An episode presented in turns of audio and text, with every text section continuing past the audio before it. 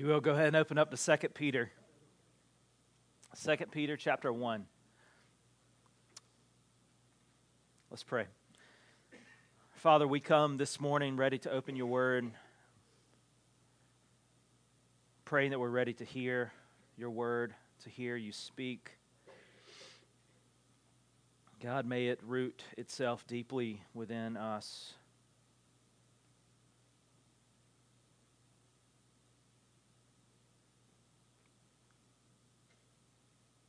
So that we be like trees planted by streams of living water. God, we ask that you would bless the reading of your word this morning and the ministry of your word this year. May we be found faithful. We ask your blessing on this time and that through the work of your Spirit that you would speak to us so that we are not left unchanged. May our lives be radically transformed by the glorious gospel of the grace of God. And may our foundation be built upon your holy and sufficient word. Would you glorify yourself in our time? In Christ's name we pray. Amen. So, as I mentioned a while ago, last week we gave a brief glimpse into our desire. When I say our, I mean our desire as the pastors of New City. So, our desires is for you, as the people of New City who call New City home, our desire for you going into the new year would be that your faith would be deeply rooted in the Word of God and that your lives would be spent passionately pursuing Him. In, in the midst of all of the things that take our minds and our thoughts away from being founded and rooted on Christ and His Word, may those things just fade away in this year. Last week, as we closed out the year, we spent our time in the book of Jude, a short epistle written by Jude. And it really acted as a launching pad of sorts for us to go into Second Peter. So, the, the gist of Jude is to contend for the faith that was once for all delivered to the saints. Second Peter is about us growing in grace, to grow in the grace and the knowledge of our Lord Jesus. And we begin today with Peter's greeting. Now, I want to give a little bit of a disclaimer about 2 Peter. I told you that 1 Peter was probably one of my favorite books in all of Scripture. To see the transformation that God did in the life of Peter and to see how Peter changed and, and he became such a passionate proclaimer of the Word of God. Um, with Second Peter, we, we spent, uh, if I'm remembering right, roughly five or so weeks in, sec, in First Peter. I don't know how long we're going to be in Second Peter. I haven't put any kind of schedule together, like blocking out, like we're just going to go and – we're just going to see how the Lord leads this time. This will be a week by week walk. And so you'll know where we end today. You just read the next set of verses and we'll just see where next week goes. Does that make sense? Peter's greeting. Today we're going to cover verses 1 and 2. And as we do that, I want us to remember this thought that all Christians, that is, all those who truly trust in Christ for salvation, all Christians must grow in the grace and knowledge of God if we're to live for the glory of God. We know that the glory of God is the main and the highest pursuit of every Christian, should be. Westminster Shorter Catechism, what is the chief end of man? To glorify God and enjoy Him forever. John Piper says that God is most glorified in us when we're most satisfied in Him. So, if we're to find ultimate satisfaction in life, we only do that by giving God the ultimate ounce and totality of our glory. Everything we have is to be given for the glory of God. Paul, writing in 1 Corinthians 10, says, Whether you eat or drink or whatever you do, do it all to the glory of God. All of life is meant to be spent for the glory of God. Our life is not about our families. Our life is not about our pursuits. Our life is not about our careers. Our life is not about what we can attain and what we can amass and what we can leave to those who follow. Our life is primarily about glorifying God. That is our whole purpose of being. Everything we have, all that we are, is primarily for the purpose of glorifying God. And if we are to do that, then we must know the God who we're serving. If we are to know the God we are serving, we need to know His Word. It is inerrant, it's inspired, it's infallible, and it's sufficient for everything. So all Christians must grow in the grace and knowledge of God if we are to live for the glory of God. So this morning, Peter's greeting begins with the author Simeon Peter, a servant and apostle of Jesus Christ. Now, right off the bat, there's an oddity, right? Simeon Peter. Well, wait a minute. We, we know this to be Simon Peter. It's just simply an alternate spelling. They would do this quite often um, in depending on who the audience was, who they were writing, what language they spoke. This is the same Simon Peter that we know. Um, the name Simon Simeon Peter, Simeon Simon um, in the original Aramaic. So that's the language that they would have spoken. The original Hebrew people would have been speaking at that time. So that language in this area, that name literally means that God has heard, which is in, extremely important to remember as we work through the whole book of Second Peter. But we know this Simon, this Simeon, um, is also named Peter, which is Cephas in Greek, which means rock. That's the name that was given to him by Jesus. And, and the reason it's important to see the use of both of those names is because this is showing the reality that Peter has authority and he has been reinstated as an apostle of Jesus, right? And what do you mean by being reinstated as apostle of Jesus? Well, what happened at the end of the life of Jesus? He denied Christ.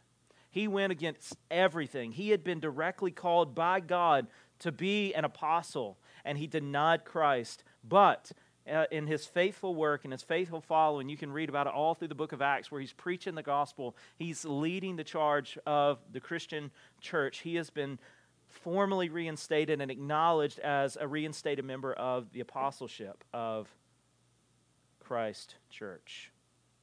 Now, so Simeon Peter, a servant and an apostle of Jesus Christ. An apostle of Jesus means that he is a messenger of God called directly by God through the person and work of Jesus. Jesus looked him in the face and said, follow me. There are a lot of people who claim to be apostles today, who carry the title of apostle. That is not correct. The act, the gift of being an apostle, that title was given only to a select few. They were directly called by Jesus to follow him. And, and you might be saying, well, wait a minute now, Paul, Paul was an apostle of Jesus. Jesus appeared to Paul on the road to Damascus. It was a supernatural appearing, yes, but he appeared to him on the road to Damascus. So, anyone who claims to be an apostle today, slightly misguided. That gift has ceased to be. Now, that name, that title. The gift of apostleship still exists, namely, like in the form of being a pastor. It's someone who loves the people of God, who serves the people of God, who gives everything for the people of God to teach, to shepherd, to lead. So you still have the gift of apostleship, but the actual title of apostle is no more. But here, Peter is saying, I am a servant and an apostle of Jesus Christ. I have been called by him to do this work. Now, what is absolutely beautiful is this that him, being the same author of First Peter, being the one in Acts who is preaching on the day of Pentecost, where he is delivering the message that we just finished in First Peter, which was a message of, of steadfast pursuit, to steadfastly pursue God through difficult trials. They, they had been going through great persecution. Remember? So go back to First Peter 1. 1 Peter 1 Peter, an apostle of Jesus Christ to those who are elect exiles of the dispersion in Pontus, Galatia, Cappadocia, Asia, and Bithynia. So this are, these are Christians who have been dispersed because of persecution. They, they, are, they are being forced to leave their homes. They are being forced to leave their families because of their allegiance to Jesus. That was First Peter. He was writing to them to say, Listen, I know that you are going through the most difficult trials of life right now, but stand firm. Rest in Christ. Second Peter's a little different. And we'll get to that shortly. Simon Peter, a servant and apostle of Jesus Christ. Not only is he an apostle, but he's a servant. See, as an apostle, he has the authority to be the mouthpiece of God, to be a proclaimer of the Word of God, to be a leader for the church of God, unlike most people. But yet, he leads that title with the title of servant. Meaning that even as this authoritative figure in the church, he submits to one greater. He's not the top. He's acknowledging that he is simply a servant. That even though he's been given this authority as the mouthpiece of God, to be a proclaimer of God, he is first and foremost a servant of the one who is greater, and that is Jesus Christ. And so, what he is telling us as he is presenting this letter to us is there is no difference between him and any other Christian. He has a different calling, but his faith is very much the same. Every child of God has a calling. And far too often we build certain callings up higher than others. That shouldn't happen.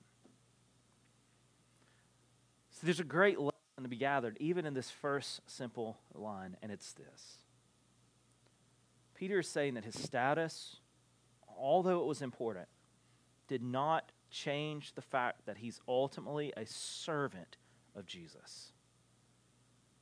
So we are never to let our faith, which was a gift, be a source of sinful pride for us. Never can our faith be a source of pride. We should stand firm on our confession of faith, and we should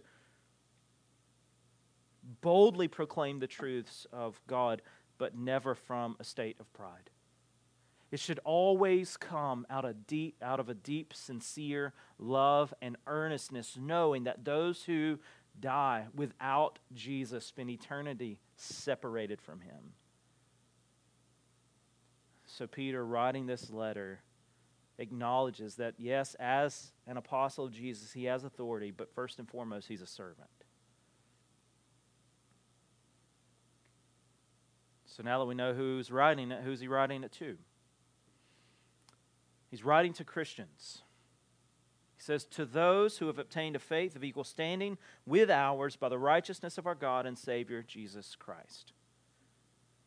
Those are the Christians that we've already heard about in 1 Peter 1. Who he's, so again, go back to 1 Peter. 1 Peter 1. Verse 3 Blessed be the God and Father of our Lord Jesus Christ. According to his great mercy, he has caused us to be born again to a living hope through the resurrection of Jesus Christ from the dead to an inheritance that is imperishable, undefiled, and unfading, kept in heaven for you, who by God's power are being guarded through faith for salvation, ready to be revealed in the last time. So, this is those who have trusted in Jesus and Jesus alone for salvation. It is those who have obtained a faith of what he says is equal standing. So, he's referring to all Christians. So, regardless of age, of gender, of ethnicity, of social status, it doesn't matter. He is speaking to all Christians. And we'll get to a little bit more of why this is important shortly. But what this tells us is that the Christian faith is the same for all who have been redeemed by Jesus. Yes, there are some Christians who are more mature in their faith, but their faith is still the same. Once we are saved, we are saved. We are to spend our lives passionately pursuing the glory of God growing in the grace of God in the process of sanctification, but once we are saved, we're saved. So Peter's trying to let them understand this that we have a faith of equal standing.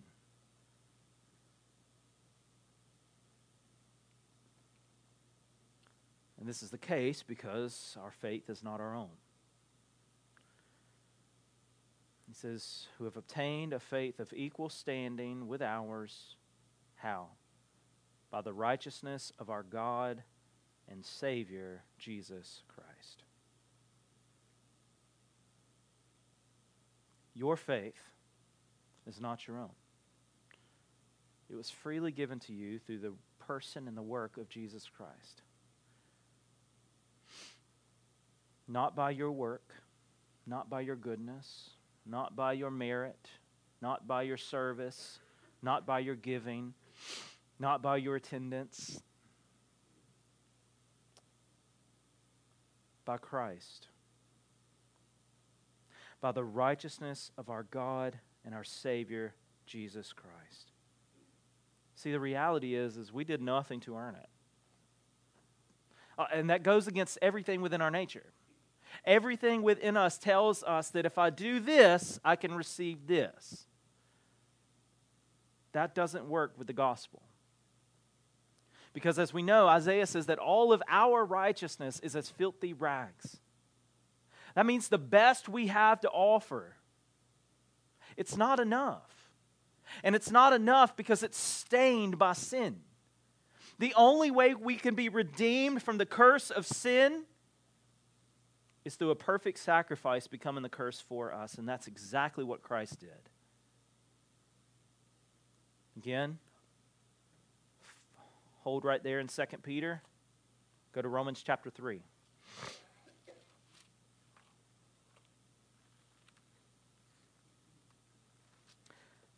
And if you're saying, why do we always got to flip to Romans?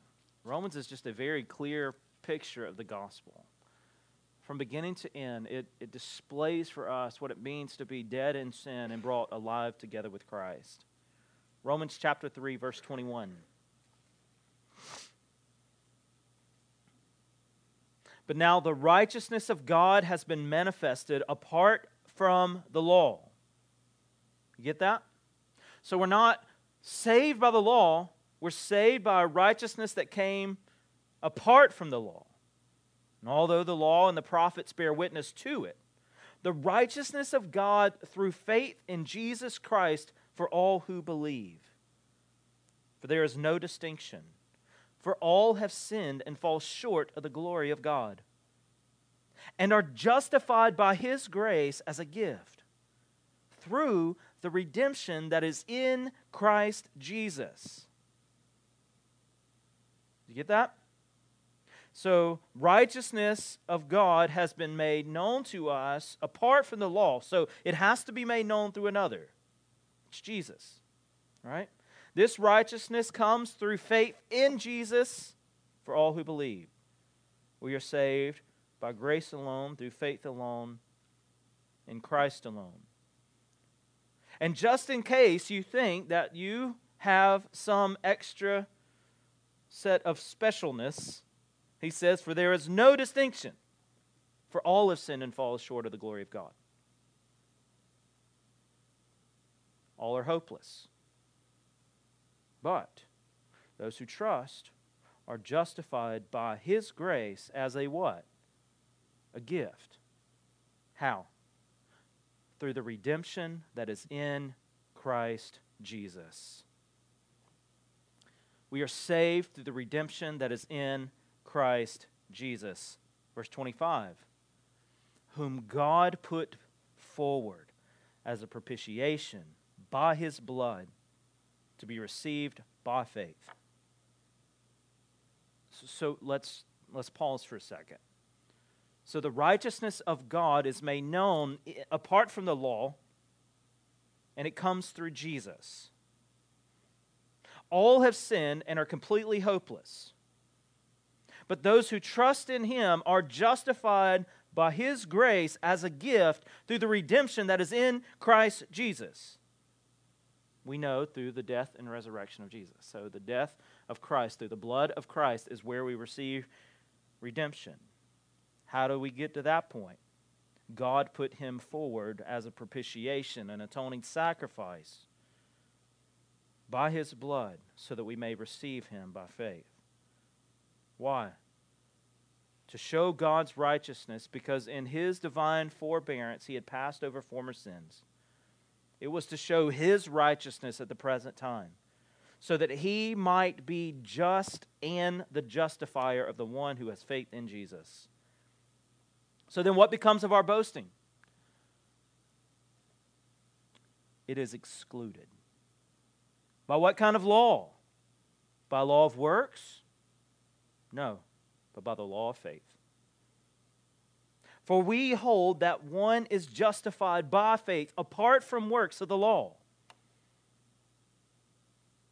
That pretty much debunks all those ways of thinking that say we can work our way to God. He just said you can't do it. Verse 29 Or is God the God of Jews only? Is he not the God of Gentiles also? In other words, are, are there those who have been set apart as the nation of Israel, who are the only ones who are to receive salvation, is not the people of circumcision the only ones who will receive? No. Yes, of Gentiles also, since God is one. We don't have a God for the Jews, then a God for the Gentiles, and then you know, separate gods. We have one God who will justify the circumcised by faith and the uncircumcised through faith. Our salvation is a gift from God through Jesus. Completely hopeless on our own. So God puts forward his Son as the perfect, spotless Lamb sacrifice to take away the sin of the world. You did nothing to earn your salvation. I have done nothing to earn mine. It was freely given through the atoning sacrifice of Jesus, which is what Peter's saying. Therefore, our faith is of equal standing. There is no room for self righteousness. None. So when we see people who are walking around as Christians with their nose up in the air,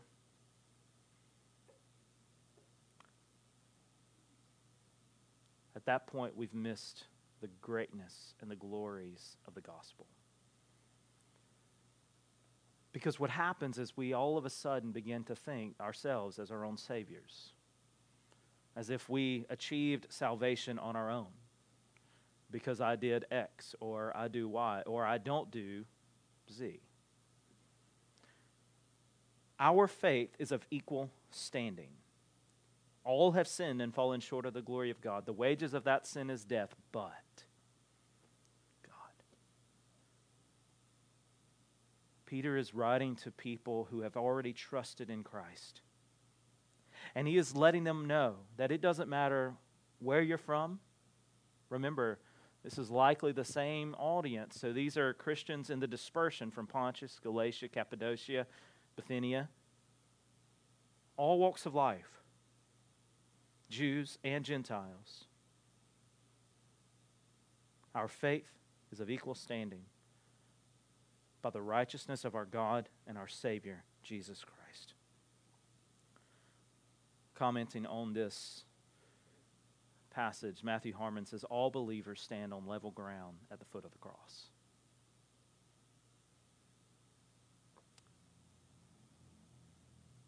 There is no place for sinful pride with the body of Christ. Now, we are to stand firm on the faith. We are to fight for truth, but we never do so from a place of sinful pride.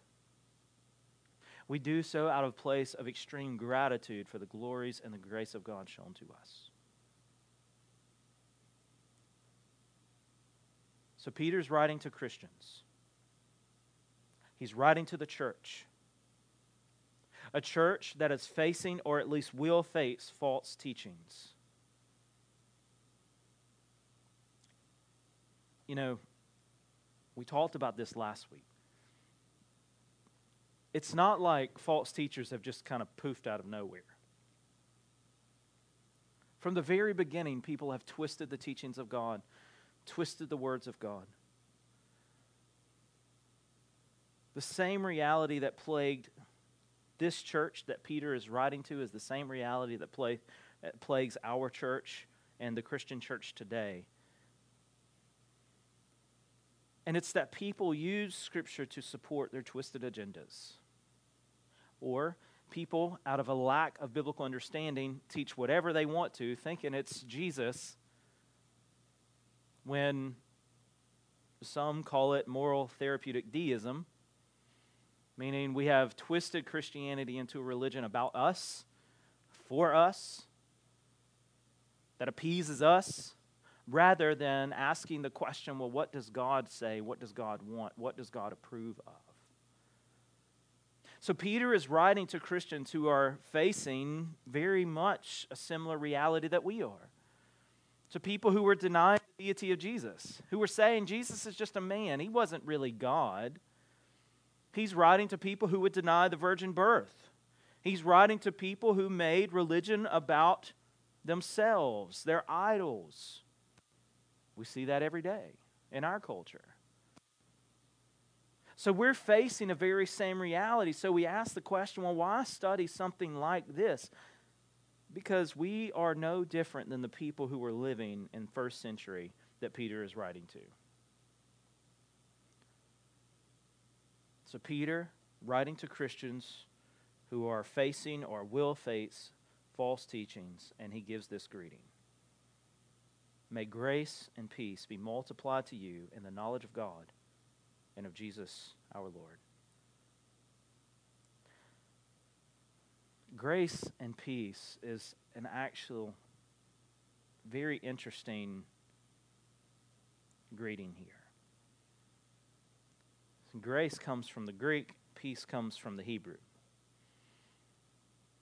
It's not often you see a combination of these two. And what Peter is emphasizing to us, again, is to realize he's writing to both Jewish Christians and Gentile Christians whose faith is of equal standing. One is not better because they hold to one thing, and the other is not better because they hold to another. They are brought together under the name and on the faith of Jesus Christ, on the blood of Jesus Christ. We have a faith of equal standing. And what this does is this truth denounces any form of spiritual elitism. It debunks any oppression, oppressor ways of thought. We are all sinners, fallen short of the glory of God. And without the gift of God's salvation, we have absolutely no hope. So it doesn't matter who you are, where you come from, what you do. None of those things have any effect on your faith. So there is no room for spiritual elitism. There is one God, one Savior, one faith. If you will, flip over to Galatians 3.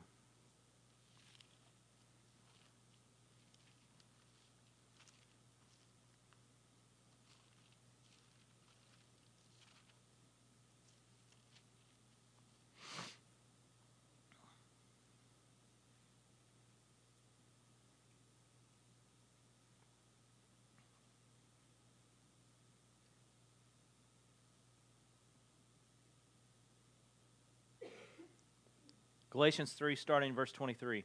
Now, before faith came, we were held captive under the law, imprisoned until the coming faith would be revealed. So then, the law was our guardian until Christ came, in order that we might be justified by faith. But now that faith has come, so what he's saying is, before Christ came, we were justified by having faith in God, trusting God by keeping the law. But now, verse 25, now that faith has come, now that Jesus has come and he's given his life as a ransom for many, now that faith has come, we are no longer under a guardian. For in Christ Jesus, you are all sons of God through faith. So all that have trusted in Jesus are now under Jesus. For as many of you were baptized into Christ, have put on Christ. Verse 28 There is neither Jew nor Greek, there is neither slave nor free, there is neither male nor female, for you are all one in Christ Jesus. And if you are Christ, then you are Abraham's offspring, heirs according to the promise.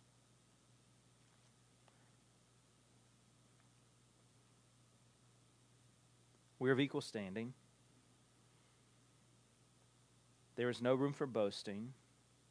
All Christians, all of those who have put their faith and their hope and their trust in Christ, are on level ground. We have the same faith, we have the same Lord. So, why use grace and peace? Well, grace speaks to the work of salvation in Jesus given as a gift by God, an undeserved salvation. That's what grace is a gift that we do not deserve. And peace reminds us of how we, as the people of God, are to live.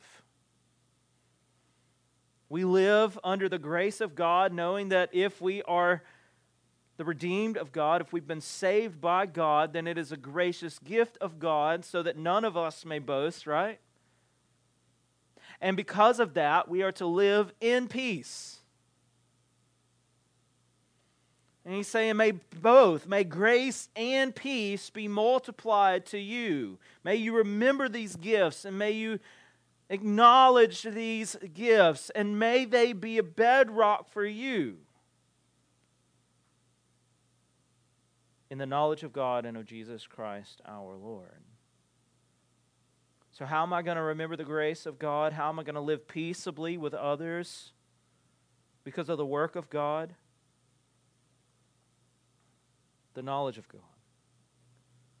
In other words, may we live as God's people by the grace of God, always remembering God's graciousness towards us. So it's by the grace of God that we are saved, and it's by the grace of God that we are to live peaceably and can live peaceably as the people of God. But that's only able to be done in the knowledge of God. Again, remember Peter's writing to Christians who are facing or will face false teaching. So, how can they do this? May grace and peace be multiplied to you in the knowledge of God and of the Lord Jesus Christ. We must grow in the grace and knowledge of God as we account and recount God's goodness and graciousness towards us without forgetting the holiness of God. So, as the people of God, we must study the Word of God. We must know the Word of God. We must internalize the Word of God so that we can grow in that. So, so as I study the Word of God, I'm growing in God, I'm growing in grace. Have you ever just had these seasons where you spend time reading the Word and you're studying the Word, and you can just tell, like, your spiritual, your process of sanctification, your spiritual walk is just stronger and stronger and stronger. But then something happens and you miss a day or two or 10 or 20 and all of a sudden you realize like temper's creeping back in.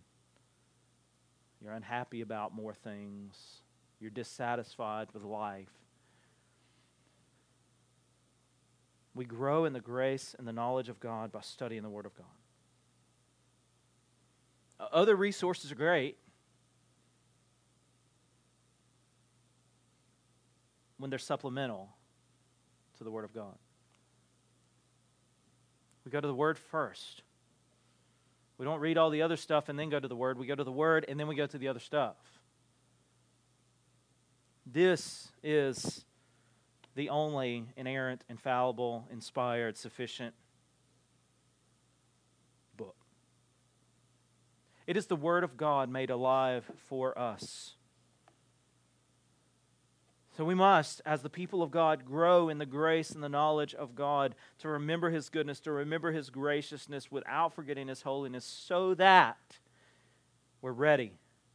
We're ready to contend for the faith that was once for all delivered to the saints. So if we are to be people who are deeply rooted in the Word of God, and if we are to be people who live passionately pursuing Jesus above all things, it starts with the Bible. It starts with the Word. Once God has saved us, we want to know Him and we want to trust Him, and we do that by looking at the Word of God and spending ample time in prayer. And here's the reality for us as we study the Word of God, as we grow in the grace and knowledge of God, we're going to realize that we have to contend for the faith of God. You're, you're going to become more and more and more aware of things that just don't quite line up with Scripture. We can't forget the grace of God towards us. And we must remember to live peaceably as the people of God as long as it's possible. Martin Luther is known for saying, Peace if possible, truth at all costs. When we begin to question God and His Word for the sake of others, we're missing it. We never step back from the Word of God.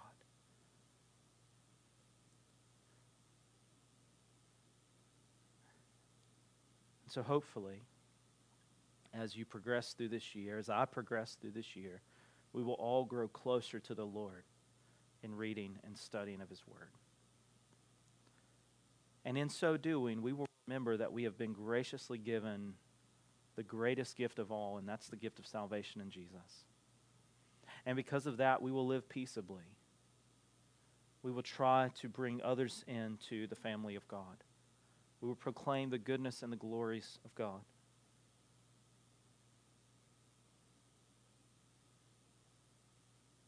And as we do that, we will come face to face with those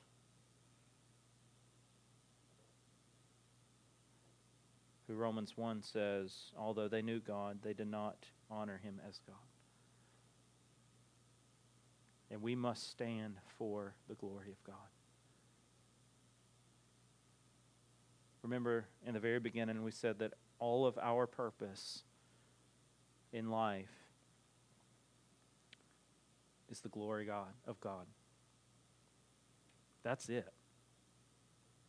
Like you can glorify God in what you do and how you exist, how you raise your family, but the glory of God must be the basis for all things. And a church that does not stand firmly on the Word of God and protects the Word of God and defends the Word of God is a church that does not glorify God. A church that strays away from the realities of Scripture is a church that has fallen away. And so when Martin Luther says peace of possible truth at all costs, that's where something like that creeps in. But we can only defend the faith. We can only contend for the faith if we know the faith. And so I encourage you to study the Word. I encourage you to read the Word, to memorize the Word, to work through these catechisms at home as an individual with your families.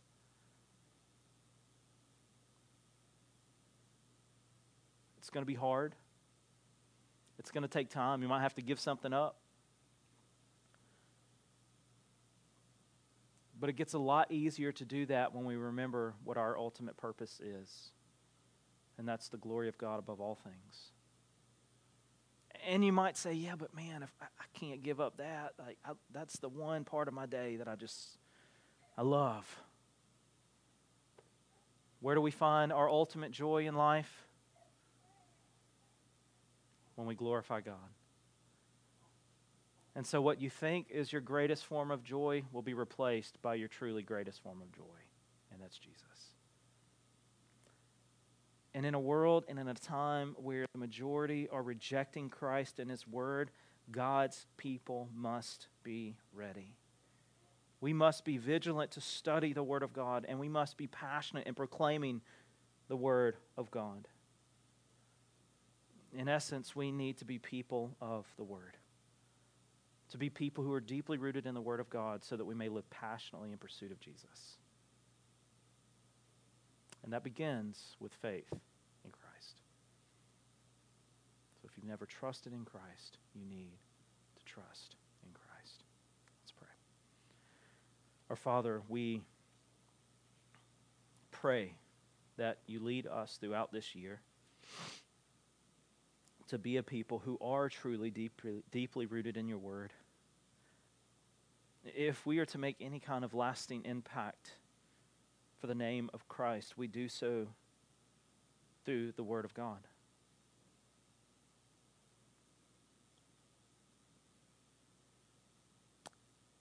So give us this deep passion. Make it a passion within us. Strip away the sinful passions and replace it with a passion for you and your word so that you would receive glory, so that we would find joy, may come to know you. God, would you work in our hearts this morning for those who have never really, truly trusted in Jesus for salvation, who are still trying to do it their own way, to work their way there? God, would you just bring conviction to those individuals so that they would come and say, I need Jesus.